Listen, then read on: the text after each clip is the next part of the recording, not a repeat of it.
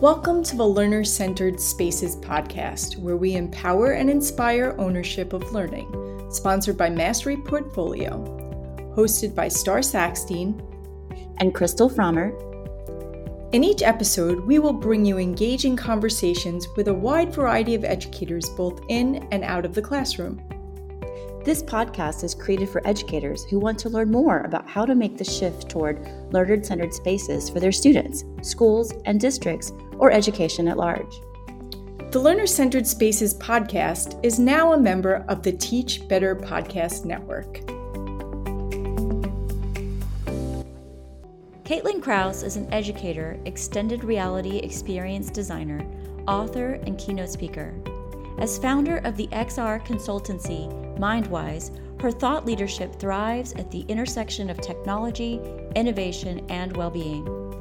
She teaches about digital wellness at Stanford University. Her most recent teaching has been part of the Stanford Living Education associated with wellness. She teaches the course Digital Wellbeing Designing Healthy Relationships with Technology.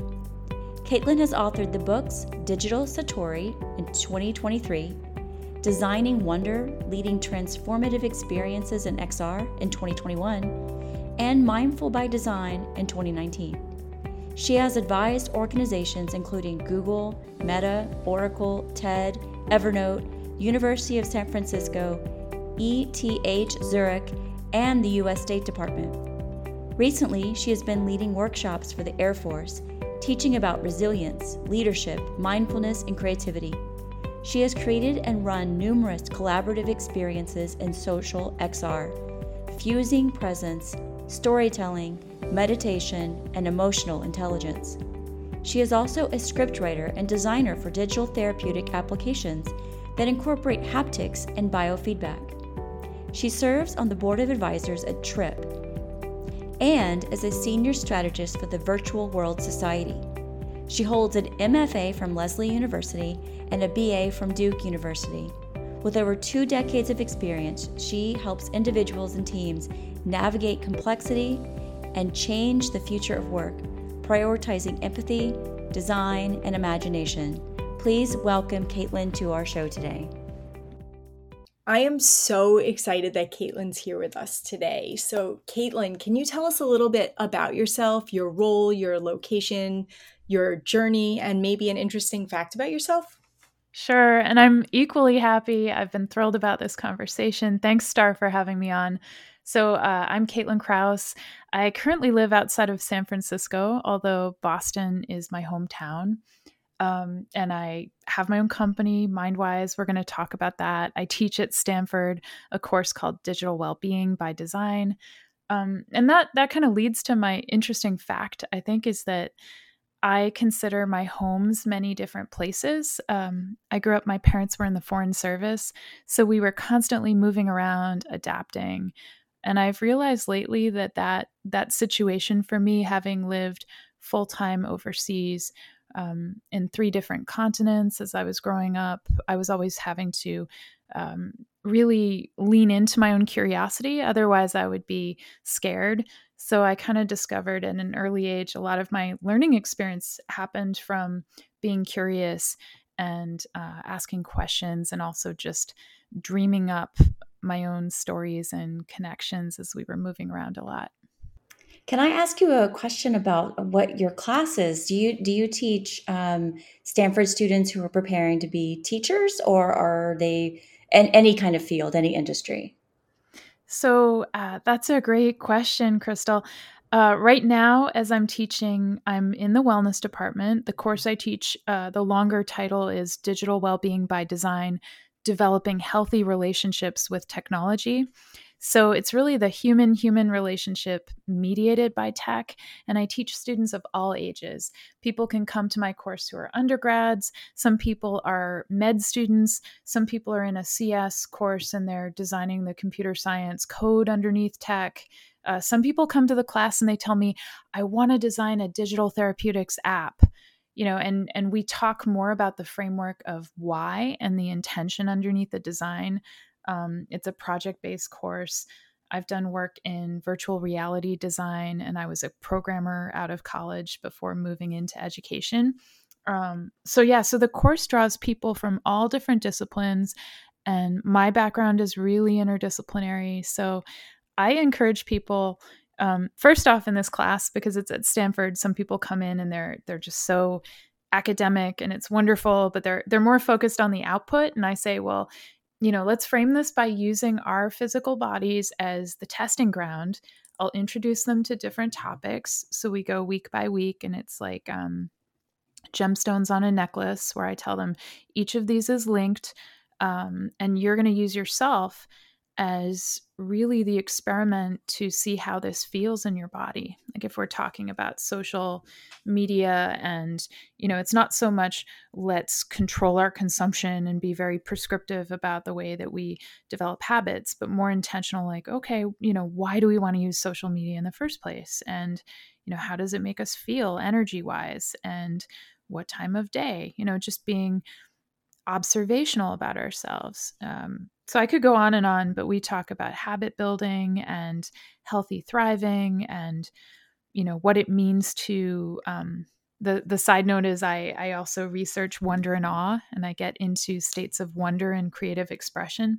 So we talk a lot about flow states and how people um, have a challenge skills balance with how they get into a creative state of flow. So that's part of the course I teach. I have a background teaching middle school and high school, which we can also talk about. But I, right now at the university level, it's also all ages. And I think sometimes we're all kids in bigger bodies. So, you know, it's like we, we become like lifelong kindergarten there. I would love to take that class. That sounds so interesting. Do you want to touch a little bit into how you had a learner centered space in your middle and high school classes when you taught there? Yeah, definitely. Um, and I think I could also sort of backwards way into that because I was just thinking about this. Um, I taught a workshop or led a workshop called a discovery session, and it was at TED, um, the the main TED program in Vancouver, like main stage TED. They asked me to come lead a session this year, and I really started, eh, like every experience, saying, "Well, how does our physical setup?" Encourage a learner centered experience. And so, you know, I had everybody in the room really focus on, um, we had writing, you know, different paper and imagine all the colorful pens that were in the room and people walk in and they're there, they're there to really learn um, and be there at TED sharing together these great ideas. You know, TED's like ideas worth spreading. And I thought, well, how can people come into the room and be in a shape. And I often joke around and I say, well, if we're sharing in community, you don't just say, oh, circle up. I say to people, how do you frame your body if you're about to share so that your back isn't to anyone else? And if you say to someone, let's put ourselves in a group uh, space where our back isn't to anyone else, then people end up in a circle. So it's kind of interesting uh, for me being learner centered is often realizing um, from a biology perspective that we have uh, most of us uh, stereoscopic eye vision we can't see behind us but often our empathy provides input about what we're blocking for others and this can kind of be a metaphor. I want my learner centered spaces to be inviting to be colorful and if there's a, a process that involves both external sharing and internal reflection. I want to give enough space also for people to have that that solitude because i think we focus so much a lot on collaboration and on um, the loudness. And i also think um, for myself as an ambivert it's really important to have the quiet and have the reflection. Um, so when i when i started teaching I was teaching uh, in a high school and I'd been doing programming, like I mentioned, and I came in you know, as a new teacher. And uh, I, I remember, you know, some of the basic premises of, you know, inviting students and having reflection exercises and having um, a board on the side that was just the graffiti board for when people came in early and they wanted to draw, um, get playful. I had um, invitational prompts that would welcome people into a space, and then we'd start um, storytelling. So those were those were some of my anchors that just have lasted form fits function whenever I'm in a different environment or teaching to a different group. It really is about uh, greeting them not as empty vessels, but as people coming in with a whole backstory um, and a whole formative journey that I can play a part in supporting. Something I really appreciate about you, Caitlin, in all the time that I've known you, there's this authentic, like everything about you is intentional and authentic. And the mindfulness work for some reason when when you talk about the mindfulness work it's not always as off put it's never off putting from you as it is by um, my parents um, because you know that my I, I, have family backgrounds in all of this too and my husband yeah. works in yeah. uh, mindfulness as well but when i hear you talking about it somehow i could listen to it more yeah. Um, Thank you. Let me just say thanks for that. I appreciate that. um, um, yeah. But what I'm what I'm super curious about is you have this wonderful idea about what classroom spaces are like and how we bring ourselves in. And you you mentioned you know the formative work that you're helping kids or learners in general, regardless of their age, come to. What does assessment look like in that space? How do you know that kids or adult learners get it?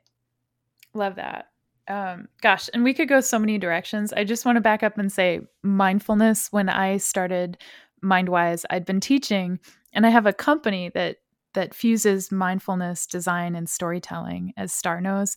Um, and I was lofting it and launching it in Switzerland after teaching at the international school there. So I think part of why I am very playful and porous about the approach and um, is because in in German there was no word for that. So in Zurich, when people would say, you know, what is mindfulness, I'd I'd explain it and often explain it in different terms or give people inroads that had a context. So I started. Um, I wrote a book called Mindful by Design, where I was deconstructing mindfulness, not prescriptively, but saying there's awareness um, of both your internal, external surroundings. There's advancement which is like growth mindset, you know, questioning and um, really kind of taking out the the judgment on limiting beliefs. And then the third A that I was uh, attaching to mindfulness is authenticity. When you discover that you can you can reveal yourself, you can be seen. You know, as Parker Palmer says, we're kind of these Mobius strips where maybe in education some people used to feel like they needed to put on armor or go into a classroom and you know be be perfect or be the authority. And and with mindfulness it gave me um, more permission to just play and be seen and also use my students as co-teachers and mentors and um, and really really show up in my my kindness you know as I think I, I, quote a lot of people, but Brene Brown, you know, what does it mean to be messy, brave, and kind? Um, so thank you, at least for for just naming that, and also I've always felt very seen um, by you as I do what I do as a teacher and a guide and a curious learner. So in assessment, I think it's it's pretty much a similar vein where um, my goal is that is to to really show a student the bigger picture. Like all of all of my favorite stories have maps at the beginning. Uh, you know so i like to say you know adventures or maybe it's what drew me to virtual reality like a way to map and frame a territory.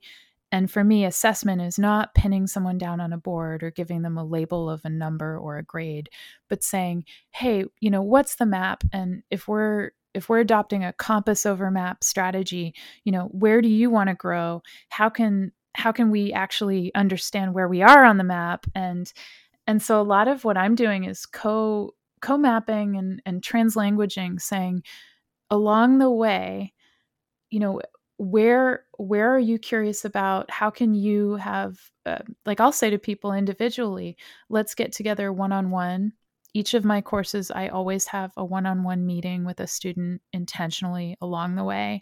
So i mentioned that my course is portfolio based um, for example, the digital wellness course, students um, they have exposure to a variety of topics. Then they pick one that they want to develop into more of a bigger project toward the end. But in the middle of the course, before they're sharing about this project, we're meeting. You know, I'm giving them a lot of formative assessment and feedback. Um, and and a lot of my assessment has to do with their reflection practices And so it's not really, you know, how well did you score on this, but it's, you know, how deeply are you thinking about this? Uh, what do you want to produce? Who's it intended for? Um, yeah, so so I think assessment is really interesting because uh, ideally I I want a course that has some rigor and I feel like some rigor involves growth and growth involves discomfort. So a lot of times I'm comfort crushing with students telling them you're totally safe here. You should be pushing the boundaries. Like if something doesn't seem a little bit scary, maybe you're not leaning into it with some kind of investment.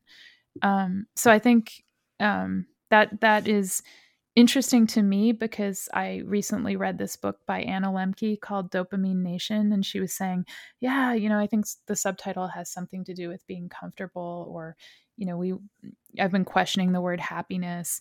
Uh, I think, I think there's a lot of deep joy in life. And obviously I love wonder and awe. I don't think that means that things always have to be uh, comfortable. And, um, so, so I love creating a safe space for that type of assessment journey.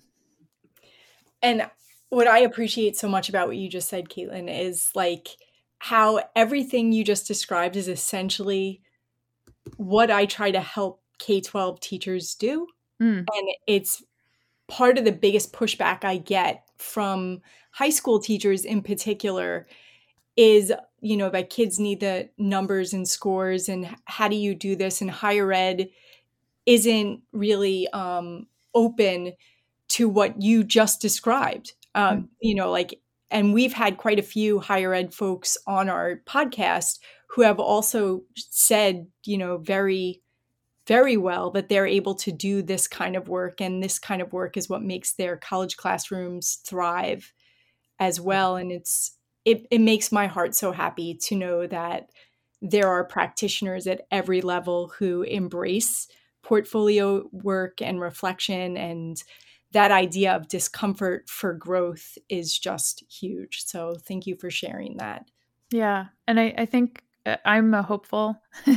I have optimism, Starr, that that the systems will change, but we have to kind of demand it. Like maybe in some cases, do it anyway and keep collecting the data. So I've been meeting um, about qualitative and quantitative data, even data that shows why environments that have wonder rich landscapes produce more brain states that are open and curious and then lead us into more invention because a lot of people might think oh the, the word wonder it means rainbows and butterflies but it actually means a liminal state where we're it, it can mean that and yes and it can mean that we're um, less attached to one way of thinking or less attached to a fixed identity and more open to empathy. So, along the way, I'm really encouraged by the fact that I can collect these data points.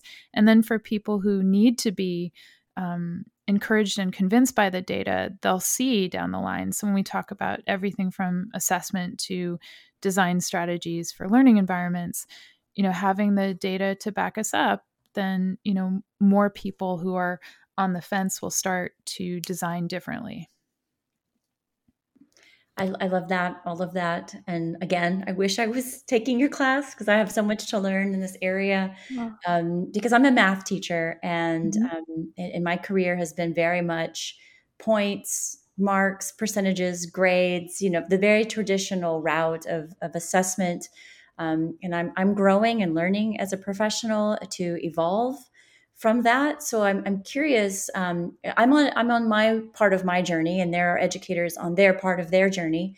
So, what advice would you have for someone who's on that journey to to get away from the traditional points and marks and the the paper tests and all of the things that were so traditional in education um, to more to a project based learner centered type of environment? What advice would you have for them? Um, I think first off, one of the pieces of advice is that um, I think that there's a through line. There are a lot of connections between different disciplines. So, uh, for example, I really love math. I'm very into math.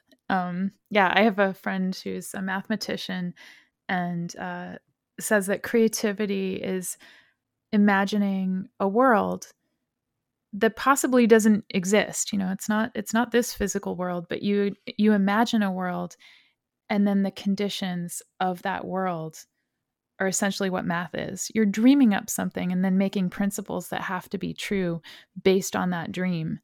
And that type of metaphor just speaks to me. I think part of why i love poetry is that poetry is basically math encoding into language and there's a form to it underneath. And when you discover that and you show students the form underneath a poem, then you're teaching them also how to break it. And then once they break those rules, they're like, oh my gosh, free verse, you know, going against. Um, and then that that form of the the math and the heartbeat is also the iambic pentameter. And then you introduce that that's in our physical bodies, you know. And I used to say, um, part of the reason Shakespeare wrote an iambic pentameter is he was saying that the actors on the stage could only say that in one spoken breath.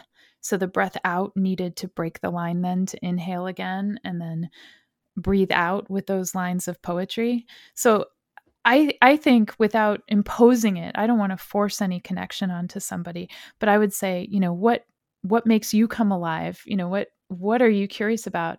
And uh, I think there's a reason that people were drawn to education in the first place, whether it's their passion for a subject or their real joy that they feel when they help somebody else and they see a student flourishing. So the more that people are encouraged to go into those spaces, which are you know hard right now i think i think we've all been through something in the past few years so people people need time and and educators need to be supported in that that real um, gravity and soulfulness of having that support and then and then seeing the connections because learners also thrive with those connections um, so again i i find myself i get to be the conduit sometimes i go into other spaces i consult and i go into other um, groups of teachers and it's it's kind of also a safe space because i'm coming in from the outside without any of that context and saying here's some ideas. Here's some way to, ways to invigorate um, and and I, I really i get joy from that from seeing somebody else say oh yeah i've i've been kind of repressing that part of me that is part of why i'm a teacher in the first place. Um, so that's my short answer crystal but and again i'll reiterate everybody's welcome. If you want to come by stanford and you know come by the class i i find for me i'm i'm always learning and so uh, finding new ways um, and what what came up to to me as well as I was talking about the breath is that there are more more needs to encourage embodiment, which is you know that I think we've gotten used a lot to to digital technology and the ways that we communicate. Um, but it's kind of this point with AI where it's back to the human. We can use AI for a lot of automation and a lot of maybe getting some ideas rolling, but it's still that human human connection where my my neurons are going to fire in a mirrored way when I'm face to face with you having a social emotional connection. So I think that embodiment and that the movement practices that we need, um, this is all baked in right now to the real opportunity we have as humans to to shape our future right now. What you're saying reminds me so much of a, a class that's offered at my school. We're an IB diploma school, I'm not mm-hmm. sure if you're familiar with the International Baccalaureate, but there's a class yeah. called Theory of Knowledge, yeah. um, TOK for short. And um, the TOK teacher talks very much like you talk, like very mm-hmm. much the same kind of vein of information and the connection. Um, and I share a classroom with the TOK teacher this year, and I teach wild seventh graders algebra, and he teaches the the more chill seniors TOK. And I mm-hmm. see on the board, you know, what he's writing about mathematicians and the history of math and and what you say about wonder and awe. I mean, I, I'm maybe I'm biased, but I can't think of another subject that's more based on wonder and awe than math. But maybe yeah. science is a close second, but math is up there. So, um, so thank you for that. I am biased about math. That's for sure. Oh yeah, and that's that's amazing. I am familiar with the IB program from teaching overseas. Um, a lot of the international schools also use that, and I think I think it's everywhere. I feel like theory of knowledge kind of un- uncovers the layers, and I couldn't agree with you more about math. There's there's so much magic there. Uh, yeah. Yeah. I'm laughing in the background as the humanities person on the like mm-hmm. math for me does not have quite as much wonder and awe as I I wish it would. I mean, I think oh. theoretical math on some level is interesting. Like I'm one of those weird anomalies that really appreciated algebra and like the the theoretical stuff more than stuff that's more concrete like geometry. Um, yeah. But you know, I, I, I love Crystal's passion for math. Um, I'm surrounded by math people now, so I, I am beginning to have a totally new appreciation for it. Given, yeah, we're all learning, we're all evolving. Yeah, that is yep. so true. And you know, when I was living in Zurich, I'll just share I had a colleague who taught history and he used to do walking tours. And I loved it because he'd say, let's meet up on a weekend and let's walk around the city and just discover. And he was a member of a club where he could get a key and go down into um, these kind of tunnels that were below the city. So you could pop down in Zurich on one end, and then you go through the tunnel, which is medieval times, and pop up the other end. Um, but in the train station, he pointed up, and anyone who travels by train, you know, sometimes there are these hidden things. And there was the Fibonacci sequence that was on the ceiling of the Zurich train station. It's still there. Um, there's it's kind of spiraling out with the numbers uh, represented by birds. And we had to look really closely to see it. And sometimes I remind myself too, you know, as I'm going about my day, like just look up. There won't always be a sequence up there to figure out, but sometimes it's just looking up at leaves or looking up at patterns and realizing there is some kind of hidden code underneath. Um, and part of it just just increases my ability to take these micro moments of reverie, which you know, again, it kind of calls me both back to myself and also lets me detach a little bit um, in these moments, you know, it gives me more perspective to come back to whatever is a task that I'm doing. Uh, that's that's awesome. I love the idea of looking up. I find that especially in nature, um, for me, and maybe this is where math ties in, is like I could see patterns in nature mm-hmm. and trends. And when I'm out walking in a forest and there's sunlight that comes through a lot of trees in a particular way and the way that it reflects light um, on the ground through that space is kind of like that idea of being able to see and wonder in the world yeah. around us. Yeah. And biomimicry, there's a whole chapter.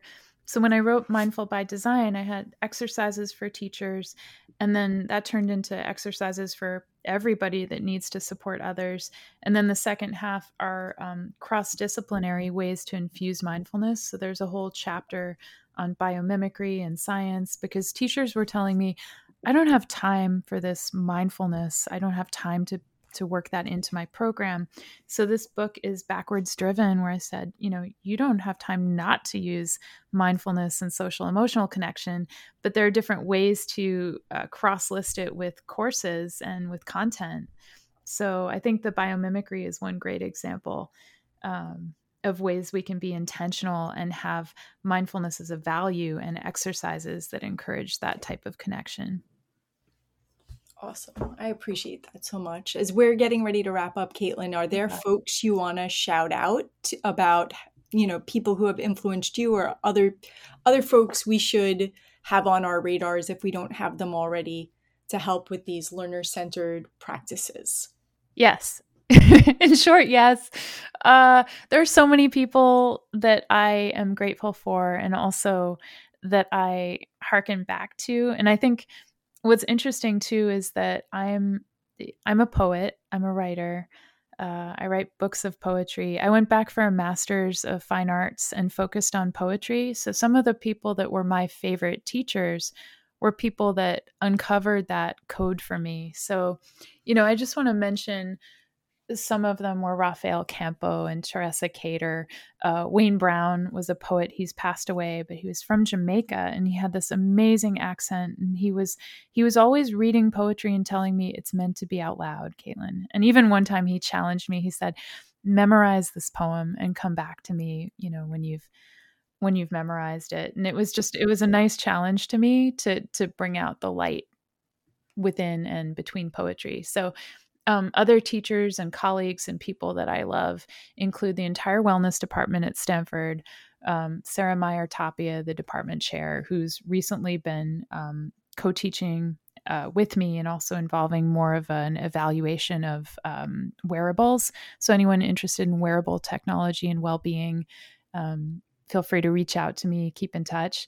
Uh, colleagues Wendy Russell, Dave Martinez, Ben Kesner, William Hovey, Judy Shannon, Raina Friedman, Kim Zajac, Tracy Sokolowski, Starr Sackstein, among many others. There, there are so many people in my life that I feel grateful for. Um, Parker Palmer wrote The Courage to Teach and also taught me in a program and totally changed my life. And Cameron Marzelli also taught as part of my MFA program and was talking more about expression and poetry being part of what uh, keeps our physical body healthy too. So I recently wrote a book of poems called Digital Satori, and it really is dedicated to that because even though I teach about technology, I really teach about our wellness and our physical attendance to self first. So, thank you for that question and giving me the ability to answer it so thoroughly. That was wonderful. Thank you. You've given us so much to think about, and I know our listeners will have so much more to think about. And, and we should probably have you on again for many more episodes because there's so much more to discuss. So, um, thank you so much for your time and and all of the connections that you've made for us. Yeah, thank you so much. I, I really have had a fantastic time. Um, and I guess I I'm not even looking at paper, but I wanted to close with a stanza. Um, it's if there's time, it's a piece by um, it's a piece called An Idea of Order at Key West by Wallace Stevens. And he wrote it about um, staring out in an ocean. I won't totally deconstruct it, but it's a very short stanza. An Idea of Order at Key West by Wallace Stevens. She sang beyond the genius of the sea. The water never formed to mind or voice. Like a body, wholly body, fluttering its empty sleeves, and yet its mimic motion caused constant cry, caused constantly a cry that was not ours, although we knew, inhuman, of the veritable ocean.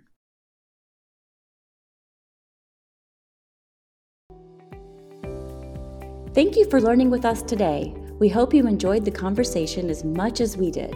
If you'd like any additional information from the show, check out the show notes.